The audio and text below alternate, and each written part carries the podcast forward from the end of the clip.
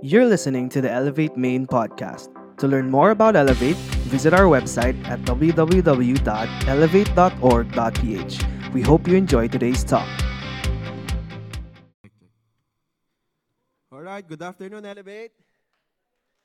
Good afternoon. Sige, praise God. Palakpan natin si Lord for His goodness and amazing time of uh, praising Him and worshiping Him. So why don't you greet the person next to you? Sabi mo naman sa katabi mo, welcome home.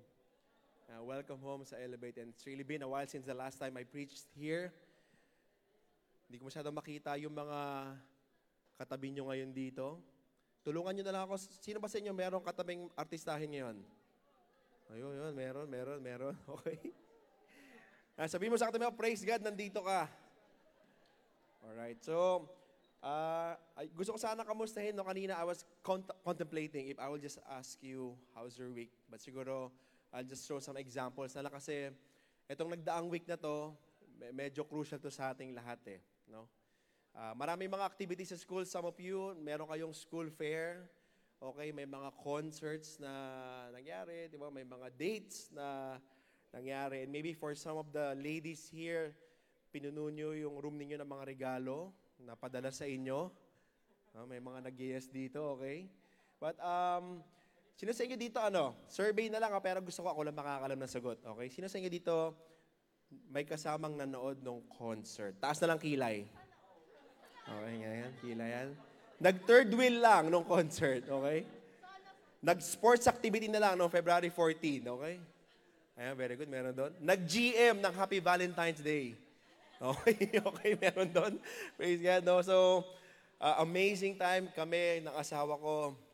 Ang ginawa namin, nag-date kami nung lunchtime ng February 14 para wala pa masyadong tao. okay, free pa yung mga restaurants. And I don't know, it's just an amazing time to really enjoy that kind of relationship. But of course, in the context of, of marriage. No? And ngayon, pag-uusapan natin, medyo mabigat yung topic natin kasi we're gonna talk about sacrificial love and uh, maybe for some of you have experienced or you have given that sacrificial love.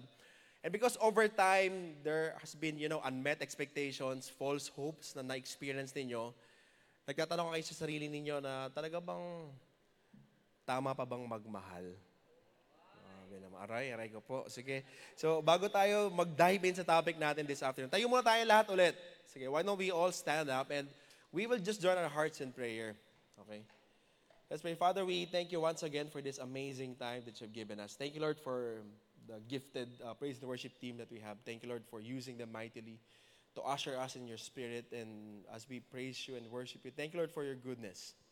And we just want to lift you up this um, moment, this time that we will have this uh, study, Lord, time to read and study your word. Father, I pray, may you please be with us, protect us from any distraction, any attacks and schemes of the enemy. Allow me to preach your word with power, clarity, and authority, and allow us to enjoy our time together as a spiritual family. All this we ask in Jesus' name we pray. Amen. Sige, plakpan natin si Lord. You may now take your seats. So, wala pala akong clicker dito. So, sige, next slide natin. Next slide. Yan. So, alam nyo, before coming here, a few weeks ago, marami akong kinasal. Okay? And uh, amazing, no? Ako, uh, one of the things that I'm grateful for sa experience ng pagkasal, sige pa next slide na lang natin, is every time na may kinakasal ako, yan, si Mark pala, by the way, Mark and Elaine, mga uh, leaders natin to sa Antipolo, uh, uh, former campus missionary natin, no? And I'm really happy for that experience. Nakate na ba kayo ng kasal? Sino nakate na dito ng kasal? Okay, very good. Pakibaba. Sino dito yung pagkatapos nyo kumain sa kasal, umuwi na kayo. Huwag na kayo magtaas na kamay. Okay? Di ba? So, sa kasal, di ba, I'm, always thankful, number one, kasi most of the people na I officiate the weddings by God's grace, galing sa Elevate. Okay? So, alam mo yun, tumanda na sa Elevate, nag-serve kay God, faithful, uh, protected their purity, preserve it for the one that God has, you know, given to them. But at the same time, one of the things that I like about wedding is that paglalabas na yung bride, okay, it's always a flashback for me. I always see my wife. Kaya nga lagi ako nangiiyak, diba? Tapos minsan pinagkakamalan ako, kamag-anak ka ba nung ano, ikakasal mo? Kasi minsan mas, mas ano pa ako, mas emotional pa ako. And you know, those magical moments, sabi ko nga, Lord, thank you. Because every time may kinakasal ako, naaalala ko yung commitment ko sa asawa ko. Naalala ko yung goodness mo sa relationship namin. But, you know, the reason why I want to show this photo with you, kasi nung kasal na to, may lumapit sa akin na matanda, no? And the, the, older guy told me, iba, ibang klase na yung kasal ngayon, no? Parang super daming ganap. Kasi dati, yung mga kasal pala ng mga, siguro, parents natin, lolo natin, di ba? Ano lang, tamang kain, ano, ceremony, kain, tapos party na sa bahay. Di ba ngayon, di ba, may mga video na, nothing wrong with that. You know, yung mga pakulo, may mga sayaw pa yung couple na, di ba, even the entourage, mayroon pang performance. Makikita nyo nga, di ba, even the host, di ba, sumisikat na ngayon online yung mga host na talagang, talaga 100% in their performance, you know, all of these things. And sabi nila, grabe, nakakalungkot kasi kahit na pagbongga ng pabongga yung kasal, okay, paggrabe and talagang extravagant, you know, there's a study that shows na yung dami na nagde-divorce ngayon sa bansa natin, no? Nanggaling sa bracket na kung saan 0 to 5 years pa lang nakasal. Young couples. So ito yung mga couples na nagpakasal with extravagant, you know, um, luxurious wedding, if I may say. And yet, no, hindi pala pwede mag-guarantee nung ganong tinding preparation, efforts, and sacrifices for our relationship to, to last, no? Yung love to, to be sustained. And as we go forward, diba, sige, pa, ano natin, next slide natin.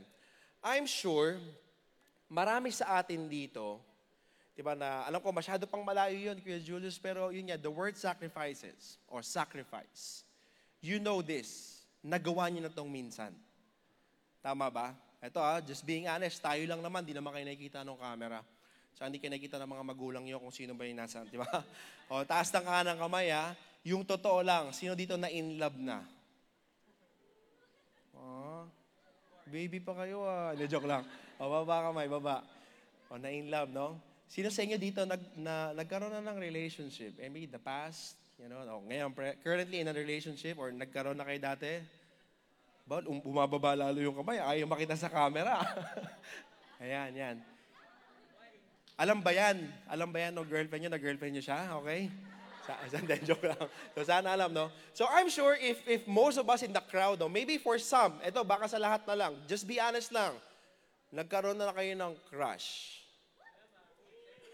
Nandito ba? Huwag niyo ituro. Wala. Grabe naman yung dito. Wala. Diba? anyway, di ba? Di ba, if you want to express your love to someone na, alam mo yun, in love ka, you will do anything for that person. Especially for the guys here, di ba? Kaya nga, pinakita ko yung unang picture, pamilya. Kasi marami sa atin, uh, katulad ng sabi ng isang vlogger, iwan pamilya. Focus sa goal. Di ba? Para lang masak, makuha mo yung matamis na oo, iwan pamilya. And I, I, I kid you not, I experienced that before. Nung high school ako, the reason why I was able to study in a private school, kasi pinaaral lang ako ng tita ko. Alright? And the only rule na sinasabi ng tita ko sa pag-aaral is, sige, papaaralin kita tuition, baon, huwag ka lang mag-girlfriend. Ang hirap na pag malandi ka eh, di ba? Hirapan ako doon. So to cut it short, di yung, yung long story short, pangit ko kasi magsulat. I mean, parang kahit doktor hindi mababasa, kahit pharmacist, no? So naisip ko, yung love letter na ibibigay ko dun sa naging girlfriend ko nung high school, ipapa, ipiprint ko na lang sa printer namin. Ang problema, hindi ko alam na pagka, nagpo, pagka hindi pala na-print sa, sa printer ninyo, tapos inulit mo ng inulit, pag naayos pala yung printer mo, mapiprint. Mapiprint, di ba? So, anong nangyari? Nahuli ako ngayon, hindi ko pwedeng i-deny eh. Kasi pangalan ko doon, pangalan ng classmate ko na girlfriend ko yung nandun, yung expression ko, etc. So, nagkaroon ng family meeting. No? At kinausap ako, alam, alam ni Jessa to eh. Kinausap ako, sabi na, kailangan ko itong itigil kung gusto ko pa mag-aral. Alam niyo, sabi ko, ito, huwag niyo itong gagayan, bad example ha, baby Christian pa lang ako na ito. Sabi ko, sa mga tita ko at sa magulang ko, alam niyo po, kahit na sabihin yung itigil ko, hindi ko po pwedeng pigilan ng puso ko. At itatago ko lang po ito sa inyo. Ah, pinaglabang ko, di ba? Parang, it, it, it's kind of saying na, okay, sige, okay, you're important, but this girl is more important than everyone. Okay? Iwan pamilya.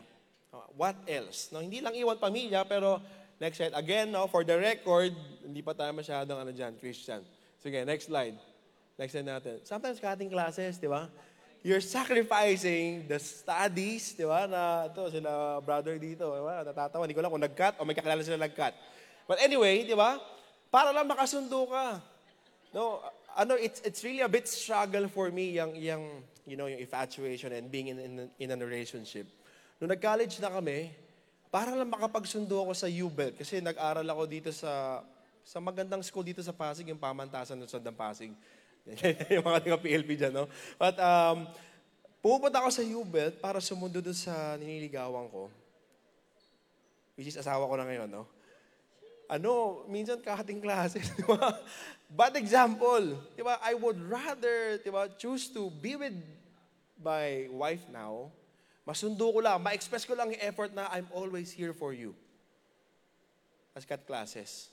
Kasi for me, diba, the more I sacrifice, the more the girl would see na I'm sincere. Tama ba, boys? But not just that, sige, next slide natin. Hindi lang yung pag-aaral minsan sinasacrifice natin eh.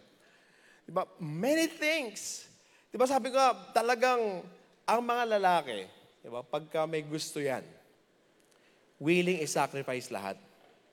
Tama ba, boys? Ayaw nyo maumamin dito. Sabi ng iba, ah, um. Di ba? Ah, um. Ayaw nyo mag-yes, ha? Pero, di ba, ako lang, na-share ko to ng prayer and fasting, pero gusto ko lang ulitin dito na even before time, when I was reviewing this message to, to deliver it for you guys, sabi ko nga, nagbago rin yung direction ng buhay ko. Kasi nung, nung naliligaw ako nung high school, yung nahula, nahulihan ako nung letter, nililigawan ko pa lang siya. Ano si Kuya Julius ninyo eh, medyo rakista talaga. Hindi pala medyo, talagang rakista. Di ba? Yung, mga typical na estudyante, makikita mo nakastuds yung belt, di ba? Uh, mahaba, buhok. Pagkatingnan mo mukhang basura, gano'n. Sorry ha, mukhang mabaho, di ba? Ayoko ng malinis. Ito, ayoko to yung mga ganito, white shoes. Pag may ano akong bago sapatos, sinasabi ko sa tropa ko, Chong, tapakan nyo to. Kasi gusto ko parang mukhang galing concert palagi. As in, maingay. Yung mga pinapakinggan ko, sumisigaw, na hindi mo maintindihan yung sinasabi nila. Nasusundan nyo ba? Ba, ang, ang hilig ko sa mga underground scenes, eh, talagang umatid ako ng mga concerts. Pero yung nilagawa ko kasi nung high school ako, ano siya, uh, typical girly na ano, no, babae. Pink yung gustong kulay, love song yung pinapakinggan. Nalaman ko yung change music ako. Magulat yung mga tropa ko, bigla ako naging malinis, tignan. Diba, nag-iba pati yung music. Diba, from, from rock, gusto ko na pakinggan natin, MOYMP. Di ba? Tinatawanan ako ng mga barkada ko. Chok, ano nangyari sa'yo? Di ba? Ang kulit mo dati. Di ba? Ba't ganyan na? Tapos, dahil favorite niya pink na kulay, lahat ng t-shirt ko, pink. Hindi, di ba? Meron pa natin mga statement na top guys wear pink. Yung uso yan ng high school, yung mga statement shirts, di ba? Yung pa sinusuot ko. Kasi, wala eh. Willing kang magbago, willing mo i-sacrifice ang lahat for the sake of the word love. Diba? And lahat gagawin mo even the time. Sige, next slide natin. Talagang you would drop everything. Diba? You would drop everything. But the problem is, because we do these things, okay? Without proper knowledge about relationship and love, many of us, again, next slide natin, diba, na, nadi-disappoint.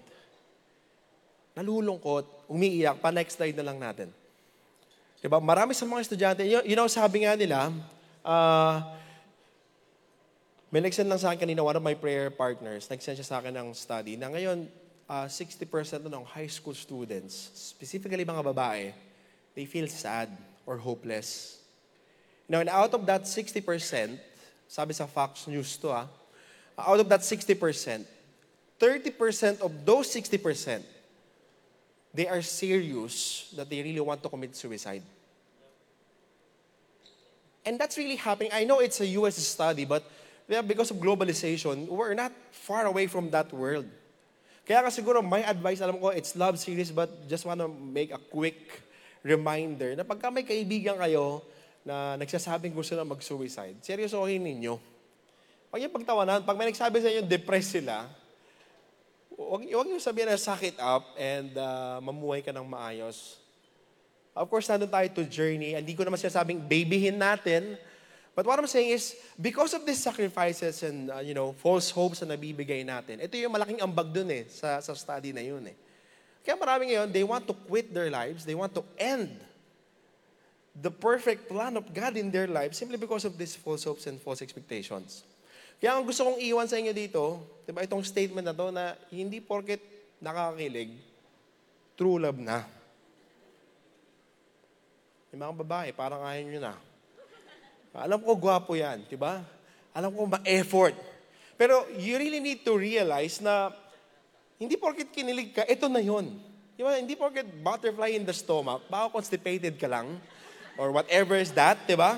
you really have to dig deep and examine and filter those efforts. And even you guys, hindi porket binibigay mo ang lahat, tamang tama pinaglalaban mo.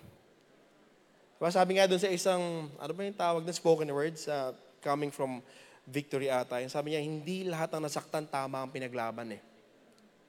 Kasi it's possible na ma-deceive ka ng feelings mo. Sige, next slide natin. But not every sacrifices comes from true love sometimes. Okay, sometimes it has a different motive. To tell you honestly, as I review myself many years ago, it's infatuation. It's not even love. Kasi isipin nyo ah, Christian yung nililigawan ko dati. And lalo ako na-excite, naligawan siya at magbigay ng matinding effort kasi sabi niya, gusto niya, yung first boyfriend niya, yun na yung papakasalan niya. Sabi ko, lupit na challenge to ah. Gusto kong sirain to. Eh, no, no, no. Just, I'm not kidding. No? Pero sa akin, parang I took it as a challenge. And if you would just try to realize the sacrifices na ginawa ko, it's more on manipulation and self-motive. Selfish motives yun. It's not really love. I'm just infatuated or even last. I'm just lasting. Kasi gusto ko ma-experience yung na-experience ng mag-asawa eh. Kaya gusto kong gawin ng lahat, not for her, but for me. Kaya Love is not the problem.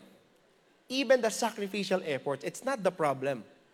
But it comes from within eh. Ano ba yung reason mo? Ano yung motivation mo? Why you are doing this? Kasi in the Bible, it's very clear, love is perfect. It's designed by God. Diba? Walang mali doon. It's a blessing. But if you will just, you know, try to allow yourself to be controlled by your emotions, doon pumapasok yun. Nag-exert ka ng maling effort, or na-appreciate mo yung effort para sa hindi naman tamang pag-ibig. Sabi sa Jeremiah, yung next slide natin, 17.9. Everybody, please read this together. One, two, three, go. The human heart is the most deceitful of all things and desperately wicked. Who really knows how bad it is? So taas yung dalawang kamay ninyo. Taas nyo. Raise your two hands. Okay, tapikin mo yung katabi mo. Tap the person next to you. Sabi mo sa katabi mo, huwag kang papaloko sa puso mo. Yan. Huwag kang papaloko sa puso mo. Madaya yan eh. Madaya yan eh. So if that's the case, okay, now, I'm hopeful and praying na matutunan natin ngayon what is real love and what is fake love. Kasi fake love can also do sacrificial things, di ba? And real love can also do that. So if you have your Bibles with you, pag-uusapan natin 1 John 4, 9 to 12. Okay? But basahin muna natin yung 1 John 4, 10. Everybody, let's read this. One, two, three, go. This is real love. Not that we love God, but that God, He had loved us and sent His Son as a sacrifice to take away our sins. If there's one thing that I want you to memorize, remember in this message, here it is. God love, God's love is real learn from Him. Sabi mo sa katabi mo yan. God, God's love is real, learn from Him. One more time. God's love is real, learn from Him. For the, for the last time, say it again. God's love is real, learn from Him. So what is real love? Okay, if you will just try to look at the passages that we're going to study, we can have these three points. Okay, first to identify what is real love. Okay, sabi doon, number one, real love is sacrificial. Second, real love is spotless. And the next one, the last one is real love is shareable. Shareable. So bakit? Sige, let's go on the first point. Sabi ko doon, real love is sac rak, sacrificial. O sige, punta tayo dun sa 4.9. 1 John 4.9.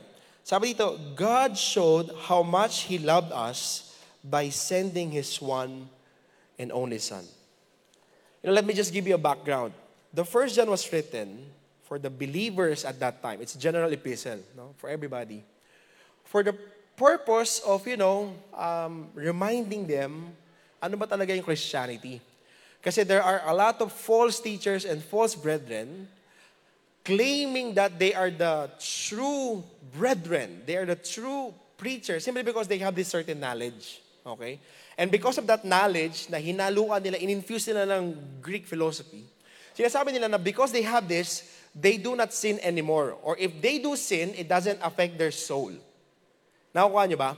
So ano nangyari doon? Because nahaluan yung, yung church ng ganong mindset, marami sa mga nasa loob ng simbahan, they look down on the believers who doesn't have this knowledge. Diba? Nilulok na nila at sinasabi na. Kaya sa pagdating sa chapter 4, may kita nyo doon, ang tinasabi ni, ni John, it's not really the knowledge para malaman mo sino yung totoo o hindi. You need to test the spirits. Because if you really want to know who are those, diba, yung real, yung authentic followers of the Lord, they know how to love because it's impossible not to love others if God's amazing, perfect, and overflowing love is in you. Nakakita na kayo ng basong umaapaw? Alam niyo yun, yung nagsasali ka ng tubig, makain kayo dahil sobrang in love mo, nabaha na yung lamesa ninyo. Diba? Wala namang baso. Na, diba magic yon pagka sumusobra na hindi, hindi nag spill Tama? Kasi ganun yung sinasabi ni John dito eh kung tunay mong mahal, di ba, kung tunay mong mahal si God at na-experience mo yung love ni God, it should overflow. And that love is the same love of God, God's love for everyone. Isipin nyo to, why is it that it's sacrificial? Sabi doon, pinakita ng Diyos yung pagmamahal niya sa atin na binigay niya yung kahit sa isa niyang anak. And you know, if you will just try to look at the grace and mercy of God in us, alam niyo ba, this is the hard reality, harsh truth. Nothing will change kay God kung ibinigay niya o hindi niya binigay si Kristo para sa atin. But because love, it's all about giving, kung ngayon pa lang, mga estudyante, makinig kayo, mga babies, mga kabataan, if you are doing these things for yourself, ito pa, yung kuya to ah, hindi yan yung tamang pag-ibig. Kasi ang tunay na pag-ibig, katulad ng nababasa natin, it's all about giving. Kaya nga whenever someone asks me, ito, pwede nyo itong gayahin ngayon, pero hindi nyo madadaya. Sabi nila, Kuya Julius, I think I, I'm, I'm ready to get married. Wow.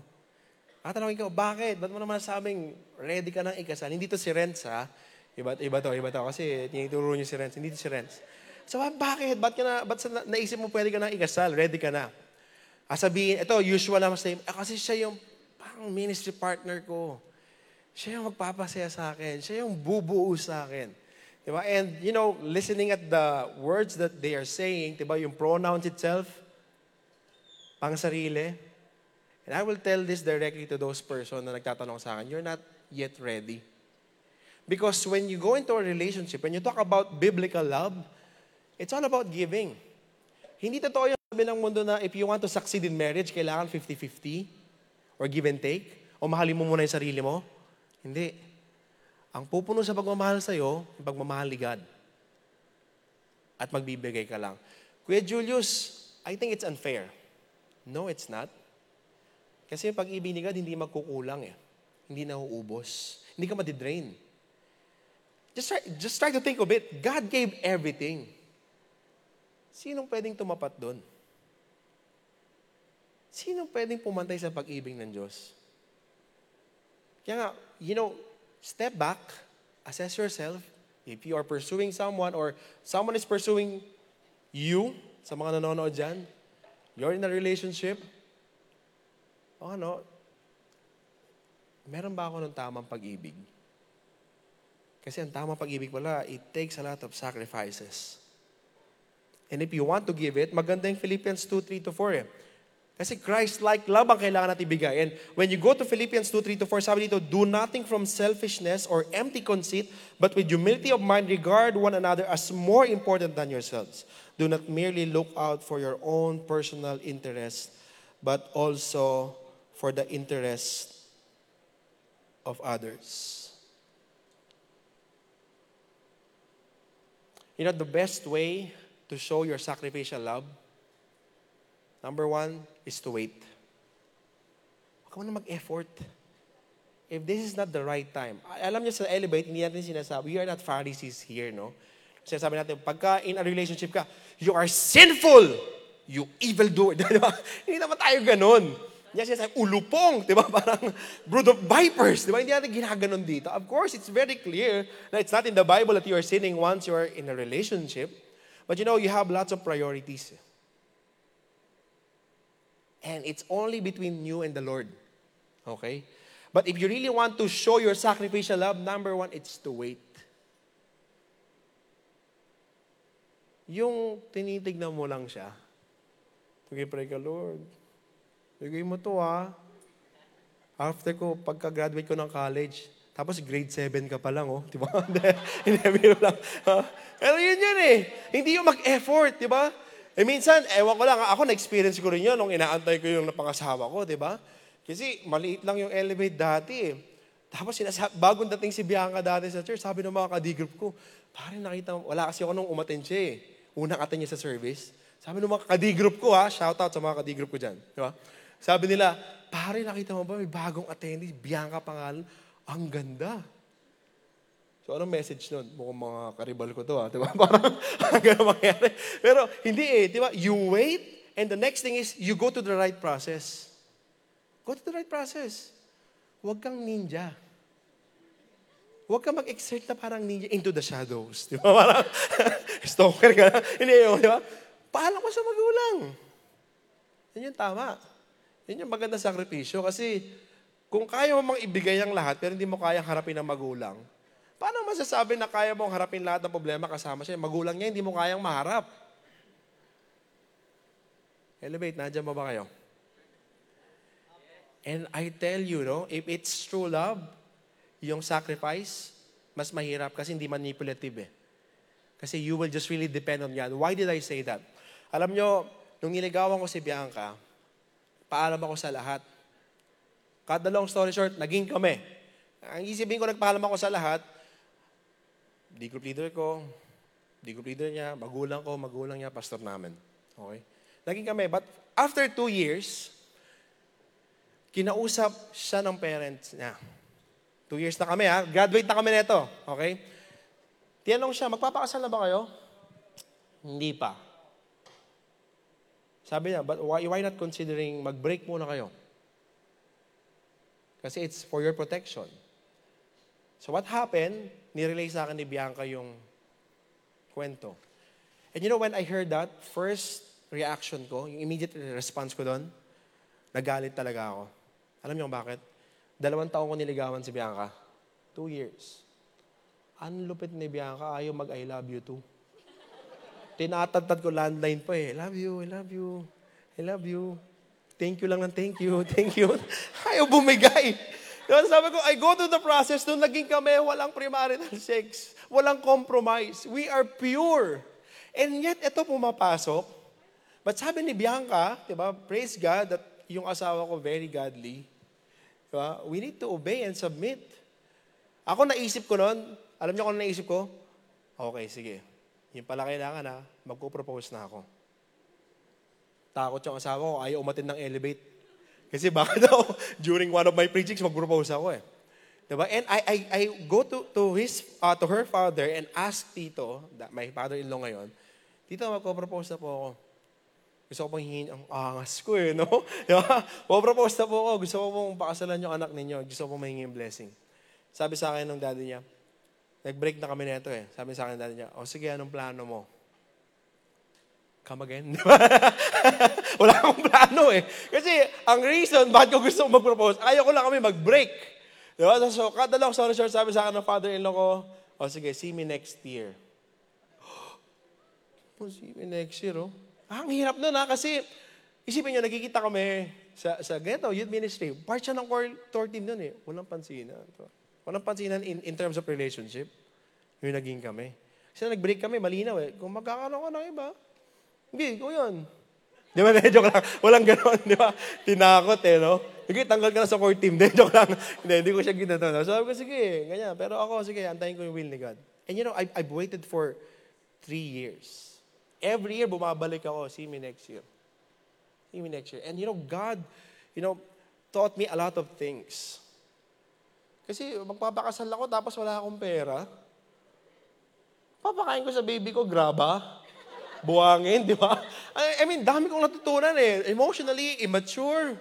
Ang dami kong kulang. And you know, sabi ko nga, why am I saying this?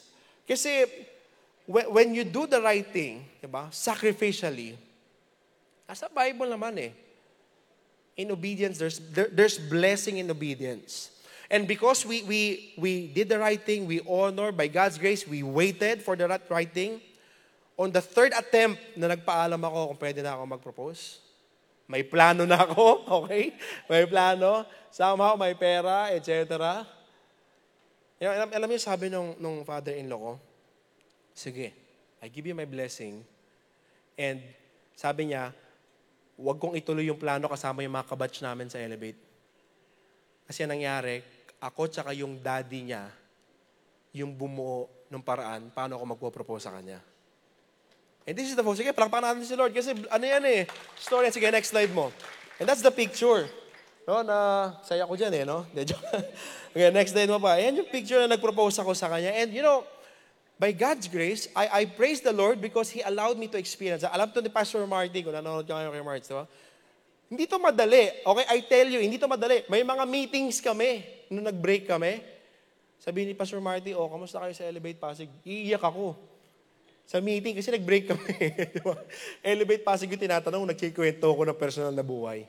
It's not really easy, di ba? Yung, yung iba mga kadigroup ko ulit, mga tropa ko yan, di ba? Sabi, Tol, babalik ka ba ba kay... Eh, break kami.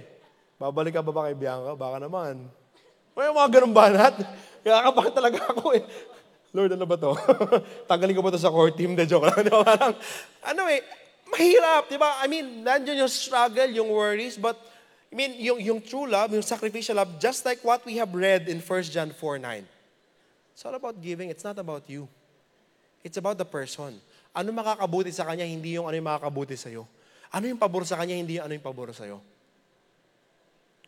Kaya sa akin, listen ha, listen, listen. Kung ilam na in love ka na ngayon, pero alam mo, sinasabi sa Lord, hindi pa ito yung right time, chill ka lang. Huwag kang magpahaging. Huwag kang magparinig. Kay Lord mo na lang sabihin, Lord, crush ko talaga siya. Lord, grabe. Pagka pumapasok siya dito sa elevate, tigil lahat. Siya lang gumagalaw. O, oh, ano, huwag mo lang yan, okay na to. Huwag ka magbigay ng kung ano man. Okay? Huwag ka magbigay ng, huwag ka mag-effort. Okay? Now, sa mga nasa relationship, okay? Kung kayo living in sin, alam nyo to, premarital sex, compromising, nilalayo nyo yung bawat isa kay Lord and it's not really, you know, pleasing to God. Malinaw, diba? If it's all about giving, it's all about the betterment of the other person, the other party. Most of the time, breaking is the best sacrifice you can do. Ah, that's sad. That's sad. Pero it doesn't mean nag-break kayo, hindi na kayo. Di ba? Who knows? Kung siya naman talaga para sa iyo, eh, siya talagang para sa iyo. And that's the best protection that you can give. Especially kung nagko-compromise na kayo. O baka naglipat na kayo ng channel, yung iba dyan, ha? Baka nag-not geo na lang kayo, di ba? Pero hindi, sa akin lang, yun yung tunay na sacrifice eh. Huwag niyo ipilit, okay? Kasi may mga bagay na kailangan mo takbuhan, may mga, kailangan, may mga bagay na kailangan mo paglaban. Yung kasalanan, malino sa Bible, you flee. Huwag mo na sabihin, kay Julius, nagsusorry naman kami. Sabay naman kaming lumuluhod when we pray. Hindi, struggle yan eh. It's a bondage. Tulog ka, ask, ask, seek guidance from your small group. Kasi yun yung sacrificial love. So I don't know what's happening in your life. Again, walang, walang nag-inform sa akin, alam mo, Kuya Julius, may atin ngayon in, in immorality, hindi. But you know, there's more to life than being in that sinful relationship. And the best way to express the love, hindi lang yung iwasan mo yung kasalanan, pero takbuhan mo muna. At ibabalikan ni God kung ta- sa tamang panahon. Second, real love is spotless. Spotless. Sabi doon sa 1 John 4.10, This is real love. Okay? This is real love. Not that we love God, but that He loved us. You know, that's the perfect love. It's unconditional. It's not about you, but again, it's the other person. Nakita nyo? Ang sabi doon ni John, ito yung tunay pag-ibig.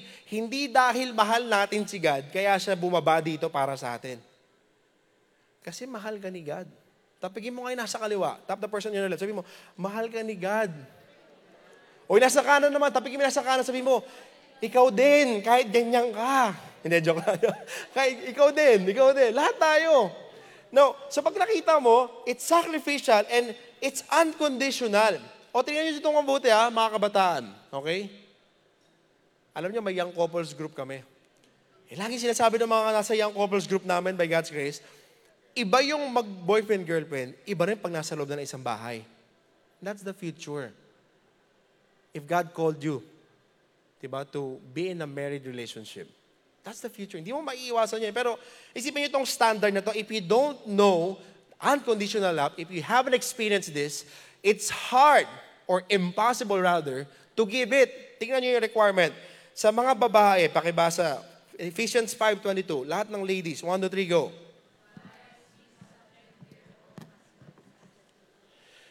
Sa panahon ninyo, o natin mga kabataan, na lumalakas yung boses na sinasabing, dapat pantay. Hindi pa pwedeng sila nagdidikta pag babae may kakayanan din. Sa Bible. And the word as talks about the manner. In the Greek language, it means quality. Not because your husband or future husband is a good guy, a smart guy, a leader, but because you are a Christian. And how, how can you give that if you don't have the unconditional love? Nakukuha niyo ba? Next, sa mga lalaki naman, pakibasa yung next passage, Ephesians 5.25. 1 to 3, go.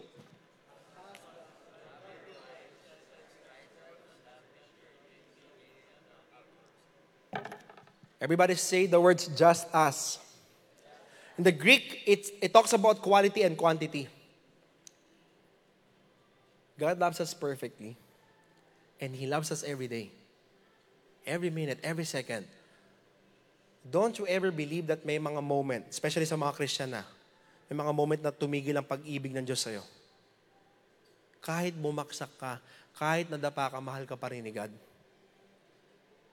Walang pinagkaiba yung kumakanta ka dito sa nakaupo ka sa pagmamahal ni God.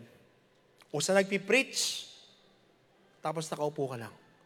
Perfect yung love ni God eh. There's nothing you can do for us to, so that God would love us less or more. God's love is perfect. And if that's the quality and requirement of love in a relationship, mga kapatid, ang hirap niyan. If you will not do that, you will sin. Diba? And that's the standard. So therefore, diba, if you want to know what real love is, before you can give it to others, kailangan ikaw muna maranasan mo. And the best way to practice it, oh, makinig kayo mabuti ha, elevate. Tingnan niyo yung susunod na passage yan, Ephesians 6, 1 to 3. Basahin natin sabay-sabay. 1 to 3, go. Children, obey your parents because you belong to the Lord. For this is right thing to do. Honor your father and mother. This is the first commandment with the promise. If you honor your father and mother, things will go well for you and you will have a long life on earth. One of the things that I want you to do, if you want to express this love, naghanap kayo ng outlet kasi sobrang in love kayo kay God, umaapaw, unahin niyo muna sa magulang ninyo. Sa pamilya ninyo. Bakit magandang practice and training yan? Makinig kayo ah. Sino dito merong mabait na ka-small group? Anong pangalan ng mabait ninyong kasama sa group? Bert? Albert? James? Andre? Sino pa? Osep? Ah, mabait talaga yon Si Kuya Osep niya, the best yan. Ano? Don G, ano? diba? Et, ewan ko lang, isipan niyo to ha, isipan niyo to, tingnan niyo na mabuti. Sa small group natin, di ba, mabait tayo sa mga tropa natin eh. Kasama natin sa group, di ba? Pagka sinabi ng small group mo, Sisi, pahiram naman ng bag. Di? O sister, or bro, may laro kami. Pahiram naman ng shoes mo. Di ba? Sasabihin mo sa, sa kadigroup mo, pare, ikaw pa ba? Nung binibili ko nga ito, ikaw iniisip ko eh. Umitim mo. Di ba? Shee! eh, baka small group yan, di ba? Ah, Pero pag tinignan mo mabuti, listen na, di ba? Pero pag yung kapatid mo hiram, Kuya, pero sa, oh, sapato, sapatusin ko mukha mo eh, di ba? Parang, iba kay, ang point ko lang, sa bahay, ikaw yan eh. Alam, nakikita mo yung mga pagkakamali nila eh. Nakikita mo yung kadamutan nila sa inyo eh. Di ba? Yung mga kapatid mo. Yung pagiging imperfect ng mga magulang mo. Ramdam mo yan eh. At minsan, biktima ka. Tinatamaan ka ng mga pagkakamali din nila. And it's really hard to, you know, give that love. But if you know the Bible, you know God's love, maganda practicein sa bahay. Sunod ka sa magulang mo. Kahit ano pa pinapagawa. Ah, sa Bible eh. Unless sabihin niya, okay, may bago ng Lord, itong puno natin ng bayabas. Worship this. Di ba? Huwag ka makagano na, huwag na yun. Siyempre, alam na natin yan. Pero yung mga typical na, pasunod ka. Mahalin mo yung mga tao sa bahay ninyo. And why am I saying that? You know, one of the things that I love about and I praise God for my wife, parang birthday ng asawa ko, no? Galing kasi niya eh. Pakita ko ulit yung ano, may hindi kayo napansin dito na gusto ko lang mapansin ninyo. Of course, mabilis lang yung picture kanina eh. Sige, next slide mo ulit.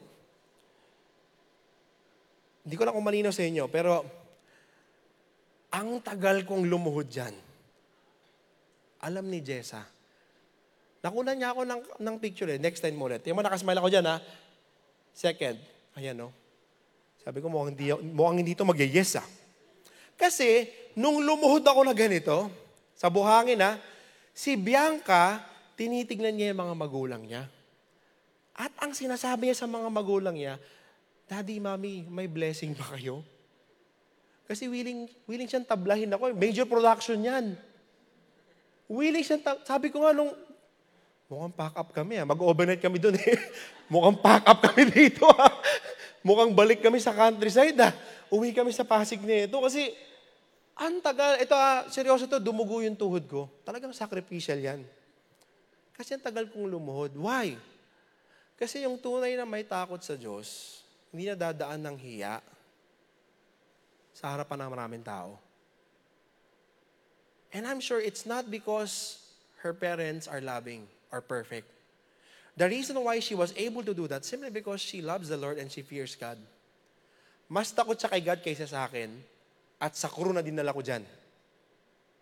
Kasi ano yan eh, family camp kunwari. Yun yung ginawa ko. Dami kong, pa, dami kong pakulo eh, no? Pack up, kinakabahan talaga yung iba.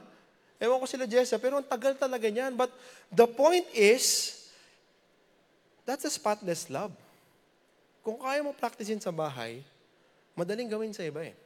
And you know, hindi lang kayo bound sa bahay ah. Anong point ko?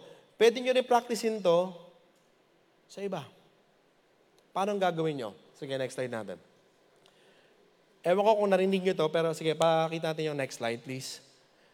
Di ba, meron tayo ngayong goal and direction as a movement. Narinig nyo na yung be one in one? Hindi pa narinig? Sino nakarinig na nun? Taas kamay. Okay pa ba? Sino hindi pa? Pakibaba. Sino sa inyo kahit anong itanong ko hindi magtataas ng kamay? Hindi, hindi. Okay. Now, yung be one in one, it's, it's bring one student in this journey for one year. That's it. And you know, one of the best way to show unconditional love to others, eto yan, small group. Nandiyan ba yung mga small group leader ninyo? Kasama nyo ngayon? Pwede bang sabihin sa kanila, thank you kung malayo, ano na lang, sa bibig nila. Sabihin nyo, thank you. O sa mga small group leader dito, madali ba mag-small group? Grabe iba. No, di ba? Lakas nung no ni Kuya dito. No. Ah, magte-text ka, ready ka, oh pare, may tag ito. Walang pupunta. Walang gre-reply. Paulit-ulit mong tinasabihan. Kuya, ito talaga eh. Hindi, wag yan. Maling, maling tao yan. Hindi, kuya, malinaw. Sabi ni God, napanaginipan ko pa. Kinakausap ako, di ba? Tapos after a few months, na-busted, babalik, umiiyak. Ma, kuya, patawarin mo kung di ako nakinig. Ikaw, nandiyan ka pa rin eh. Kahit gusto mo lang, di ba? Sige, lika, lapit mo yung ulo mo, di ba? Eh, hindi. Nandun ka pa rin. Tapos pag naka-recover, kuya, nakita ko na yung the one. Di ba? Parang cycle na naman. Pero hindi, di ba? wh- When you look at discipleship journey, that's one of the best way to express unconditional love. Why? Because you want them, as sinful as we are, you want to help them to journey with you to be more like Christ. Sarap nung kanta natin kanina, no? Pwede mo palakpan natin yung praise and worship team natin. Appreciate naman natin. Galing eh. Alam niyo yung kinanta natin kanina, ang daling kantahin nun, pero ang hirap isa buhay. And I, I kid you not. Kung meron kayo nag-uumapaw na pag-ibig, dito nyo ibuhos, maghanap kayo ng classmate, nakaparehas ninyo lalaki, lalaki, babae, babae. Mabigyan nyo neto. Masama nyo sa journey. Ito, ito ilibre nyo. Ito yung paggastosan ninyo. Ito yung bigyan nyo ng panahon for the Lord. Kasi darating naman yung pag dumating tamang panahon, si Lord bahala sa inyo. Kaya in last point natin tingnan nyo, real love is shareable. Sabi doon, 1 John 4.11, Dear friends, since God loved us that much, we surely ought to love each other. Sabi mo sa nasa kaliwa mo, mahal kita. O, huwag niyo sabihin tayo na. O, ganun ha. Ina-apply lang. Sabi mo sa nasa kanan, sabi mo, mahal kita. Okay, I love you. Why? Sabi dito, ito yung duty natin as a Christian eh. Okay?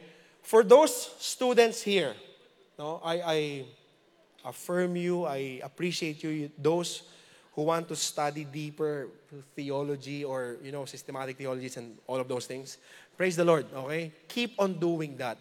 But please make sure that the more you study God's Word, the more you read these books, dapat it should transform you even better. Na mas maging loving ka. Kasi yun yung iniiyak dito ni John eh. Yun yung sinasabi niya eh. It's not really just having this knowledge. Kasi it's useless if you know so many things and yet you look down on other Christians. This love should be shareable. Romans 12.10, ang sabi doon, Be devoted to love one another in brotherly love, give preference to one another in honor. You know, one of the best ways to see if you have this real love inside the church, mahal mo lahat. Kahit yung mga makukulit na bata. Kahit yung mga bata na, kahit ilang beses mo sabihan, upo ka sa harap. Ay, mga nasa likod, ah, okay lang, stay lang kayo dyan, okay? Example lang, naisip ko lang bigla. ano ba to? Example lang to, di ba? Yung ayaw kang pakinggan, di ba? Yung minsan, Nakachinelas lang. Unhygienic, uh, to be honest. Hindi mo, prefer, di ba, hindi mo preference. Iba yung trip.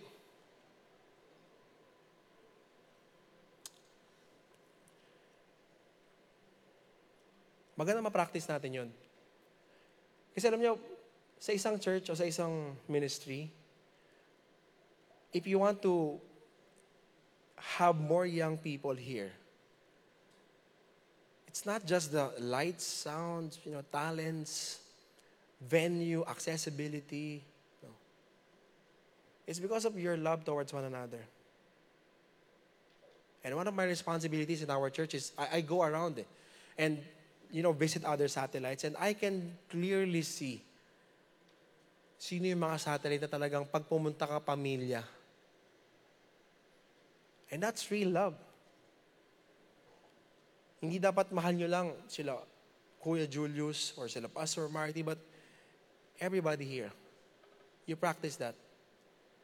And you always believe in the best. Na pag may narinig kayong balita coming from outsider, sinasabi na, alam mo ba, may, may, may this slander or gossip na, Uy, alam mo ba, si Ate Daniel, nakita ko, Example lang ha, Daniel, example lang. Ikaw kasi nakita ko eh. Ganito, ganyan, ganyan, di ba? Oo nga, alam mo, pansin ko yun eh, di ba? Huwag kang ganun, di ba? Sister mo siya eh. Siya, siya muna. Siya, nagigets mo ba sinasabi ko? I'm not saying poprotekta natin bawat isa sa, pag may mali talaga siya, mali, mali yun. But what I'm saying is, because God's love is shareable, and that's our duty, make it happen. Make it happen. Hindi ko naman sinasabi maging politician tayo lahat dito, pero try mo rin minsan, di ba, yung kumausap ka ng hindi mo ka-D group. Huwag mong batiin lahat. Diba? Binati mo lahat, di mo makikilala lahat eh. O kamusta ka na? Sasagot pa lang, nasa ibang tao ka na. Diba? Hindi, try nyo lang. Try, try lang natin dito. Ayun, gusto ko assignment nyo yan eh. Try nyo lang. Kamustahin nyo yung iba.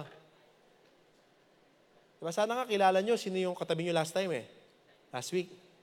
At sana alam nyo kung nandito sila ngayon o hindi.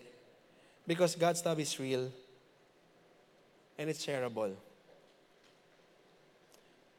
You know, the only way to find out if this love is real or fake, you need to experience it. You need to have a personal encounter with the Lord. Sabi sa 1 John 4.12, as we end, No one has ever seen God, but if we love each other, God lives in us, and His love is brought to full expression in us. And the only way to experience it, the only way to identify what's real and what's fake, you need to have it. You need to experience it. As I end, let me just share to you one of the stories. I always share this every Feb series kasi uh, nabudol na ako minsan. Nabudol na ba kayo sa online? No, thank you, very good. Buti pa ikaw. Ako nabudol ako eh. Uh, many years ago, uh, first time ko magkakaroon, may chance, capability to, to buy an original basketball shoes. Sabi ko, grabe tong shoes na to. Ito yun eh. Ito yung shoes na parang Lebron 11 ata ito kung di ako nagkakamali. Ang ganda talaga. Feeling ko tataas talon ko eh. Feeling ko plus 10 sa agility siya. so parang gano'n. Gusto, gusto ko to. Tapos nakita ko may nag-post, nagbebenta. So ang SRP niya is it's parang mga 10,000 nata. Pero nung nakita ko nag-post, 3,500 lang. And he's from the church. Pero hindi dito sa main, no? Many years ago. Sabi ko, urig ba to? Tol, urig to. Diba? I, I'm searching, diba? Nag-search ako Google, paano mo malalaman fake o hindi, etc. Tapos, sige, dahil ang dami kong ni-research, tinignan ko, okay, sige, binili ko siya. Excited ako. So, pagkabili ko, naglaro ka agad ako ng basketball, kinaumagahan. Kasi malapit lang kami sa court. Tapos nung naglalaro na ako, sabi ng mga kabarkada ko, Tol, saan mo nabili yan? Online. Kano bili mo? 3.5. Pare peke. Di ha? Sinerch ko. Di, tol, fake. Tapos, di ba yung nagkukumpulan pa? Ay, oh, tol, peke. Di ba yung parang, parang every time narinig ko yung peke, parang, ah, ah, ah. sige, taktakin niyo pa ako. Di ba? But, ang point ko doon, sabi ko, grabe, I, I was really devastated. I was really angry. Alam mo yung feeling na naisahan ka na hindi ka makabawi?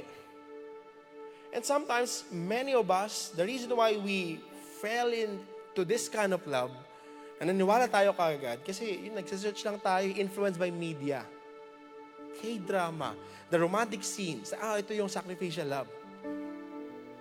But the, the only way to avoid it, yung mga fake love, and the only way to, to give it to others, it's only when you experience God in your life. Kasi kahit kabisaduhin mo yung Bible, pero hindi mo kilala si Lord Jesus personally, nothing will change. Kasi ibang klase pag na-experience mo yung tunay na pagmamahal ni God. Hindi mo to kayang ipagpalit sa kahit na anuman at kahit sino man. God's love is real. And I'm really praying and hopeful and excited that in this afternoon, kung hindi mo pa si Lord, you will learn from Him. Just put your faith in Jesus and you will be saved. You will have this meaningful and wonderful relationship. Shall we all stand? And let's close in prayer. Let's pray. Father in heaven, thank you so much for this amazing time that, you know, you allow us to study what is real love. Thank you, Lord, for your word. And Lord, I praise you for the experiences, especially those bad experiences that I had in my life. Because I know, Lord, hindi ito nasayang. And now, those mess that I did, because of my sinfulness, because of my wrong perspective in love and relationship, it's not really a message that there's really hope. And that there's really a way to experience that real love. And it's only in you, Jesus. So I just pray for the young people who are watching, listening, even other people who are listening and watching. If they don't have this relationship yet with you, Jesus, please, Holy Spirit, touch their hearts and allow them to encounter you in a very personal way so that they would know, they would experience the real love that is only available from you. And I pray, Lord, for my brothers and sisters here in Elevate. May you always protect them, Lord, from any lies, any false hope and expectations. And let your love overflow in their lives so that they will always be loving in their families, in the church, and even those who do not know you yet. May you use uh, all of us, Lord, to really reflect this love, to show this love that we receive from you. We bring you back all the glory, honor, and praise. In Jesus' name we all pray. Amen and amen. Sige, praise God. Maraming salamat.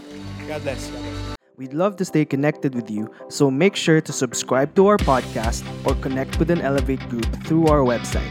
See you at our next podcast.